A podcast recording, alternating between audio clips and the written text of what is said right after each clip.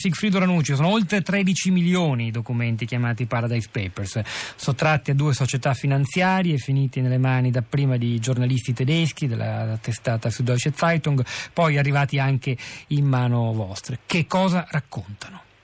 Beh, raccontano, raccontano purtroppo un vizio che ormai eh, da decenni è quello di eh, portare società e soldi all'estero col fine ultimo di pagare meno le tasse nei nei paesi dove si lavora. E, e, voglio dire, le cifre sono molto difficili da verificare, però eh, cioè, noi qui parliamo ogni anno di un'evasione di, di soldi portati nei paradisi fiscali ammontanti a circa 30 mila miliardi di dollari e a circa, eh, diciamo, è come se fosse, uscissero ogni giorno 300 miliardi di euro dalle, dalle, dalle, dalle, casse degli stati. Questi sono soldi che significa welfare, significa cure, significa meno tutela per l'ambiente, meno tutela per i lavoratori soldi che dovrebbero essere pagati come tasse nei paesi in cui persone e aziende risiedono lavorano, e lavorano e fanno profitto.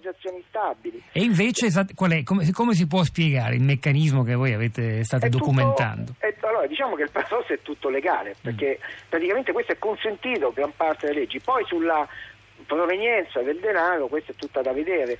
Noi, eh, la lista dei nomi italiani è molto lunga eh, sono circa 200, però noi daremo conto come con l'Espresso, col quale abbiamo avviato una collaborazione eh, bellissima anche dal punto di vista umano, oltre che professionale, si sono intrecciate delle passioni, perché quello di, di, di lavorare su questo mole di documenti enorme, e anche diciamo così, deforme, perché non è eh, la classica diciamo così, velina della, della, della, mh, mm, di un procedimento giudiziario dove la storia la trovi racchiusa e devi solamente metterla in scena.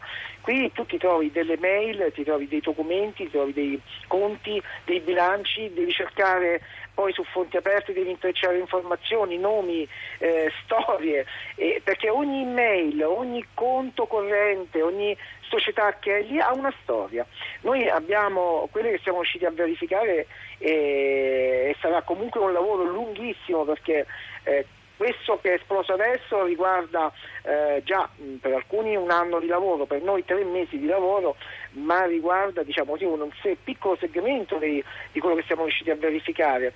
Sarà un uh, cantiere aperto da qui ai, ai, prossimi anni perché la mole è impressionante di documenti. Noi daremo conto di alcuni personaggi, di alcune istituzioni, di alcuni imprenditori eh, qualche fantasma che spunta dal passato perché ringraziando Dio storie di corruzione nel nostro paese non mancano. Noi abbiamo eh, puntato i fari su alcuni imprenditori che hanno un ruolo eh, in alcune aziende strategiche del nostro paese, alcuni grandi enti. Dopodiché eh, Report, eh, questo indipendentemente dal, ruolo che ha avuto il Consorzio, è riuscita in maniera autonoma ad ottenere anche una lista a parte di altri 4.500 italiani che hanno eh, invece i conti in, a Panama e daremo conto anche là un, di un piccolo estratto di queste, di queste persone.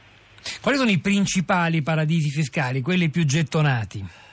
Ma guarda, eh, sono sempre i soliti. Eh, diciamo che un ruolo importante in questa vicenda ce l'ha l'isola di Man ed è un paradosso perché l'isola di Man che è praticamente a ridosso dell'Irlanda è, diciamo, ha una dogana che dovrebbe essere l'occhio europeo eh, in questo momento in un presidio che è quello della Gran Bretagna. No?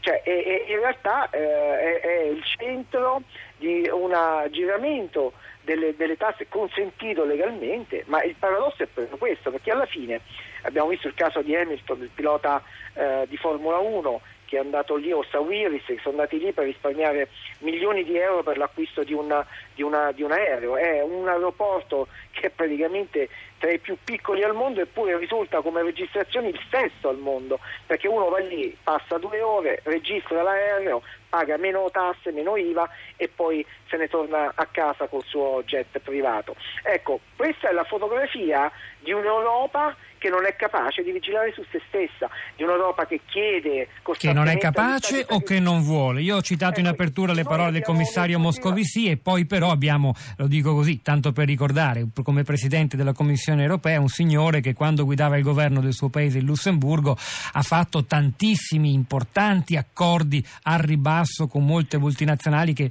in questo modo hanno pagato assai poche tasse nel suo piccolo e, paese. E tanto no? per continuare a infilare il dito nell'occhio, dico, il prossimo sarà quello maltese che è praticamente un offshore dentro la nostra pancia. Ecco, con tutto quello che è successo e dove è stata uccisa una giornalista e quello pote- proprio perché stava indagando anche su queste cose del consorzio. Questa è una spia che deve tenere, bisogna tenere accesa un allarme. Un omicidio del genere avvenuto nella pancia dell'Europa è qualcosa di tremendo, io non ricordo precedenti del genere. Noi ne abbiamo parlato dell'omicidio di quella giornalista, il legame tra la sua morte e queste vicende per, per noi è nuovo, lo apprendiamo dalle tue parole, Sigfrido Ranucci.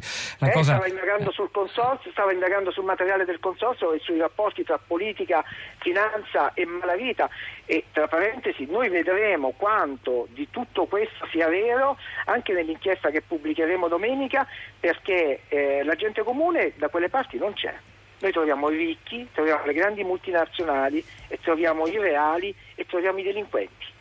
Quindi quelli che hanno da, da vigilare significa che lo, lo, percepiscono come un luogo sicuro. Abbiamo un'intervista a Moscovici che dice eh, che prenderà provvedimenti, che eh, chiamerà i rappresentanti massimi del governo britannico, particolare non trascurabile potrebbe rispondere la regina Elisabetta che proprio alle Cayman ha investito di suo 7,5 milioni di sterline in un fondo immobiliare che poi ha investito in un altro fondo immobiliare che ha fatto una speculazione immobiliare nella sua nella sua Londra. Ecco, cioè, questo è il paradosso dell'Europa. Tra parentesi voglio dirvi che il commissario Moscovici, cioè che l'Europa aveva inviato all'isola di Man già un anno e mezzo fa degli ispettori per vedere come funzionavano le cose. Il loro verbale, la loro relazione è stata un, è stata durissima perché si metteva in evidenza il rischio di riciclaggio e il rischio anche di finanziamento del terrorismo. Bene, a distanza di un anno e mezzo però non sembra che sia successo nulla, anzi. Sigfredo Ranucci, appuntamento, si parlerà anche di nomi italiani, ma eh, sappiamo bene che no, non li fate prima della messa in onda, come è giusto che sia. Per rispetto di un accordo che abbiamo preso e per la serietà di colleghi che sono riusciti a mantenere il segreto tutti questi mesi. Domenica 15.30 Rai 3 dunque, grazie Ranucci. E poi lo riprenderemo sì. anche lunedì alle 21.05 come solito, perché insomma, vogliamo che il messaggio, devo ringraziare Rai 3 che ci ha consentito questo sforzo eccezionale, ci ha consentito di fare questo speciale domenica pomeriggio.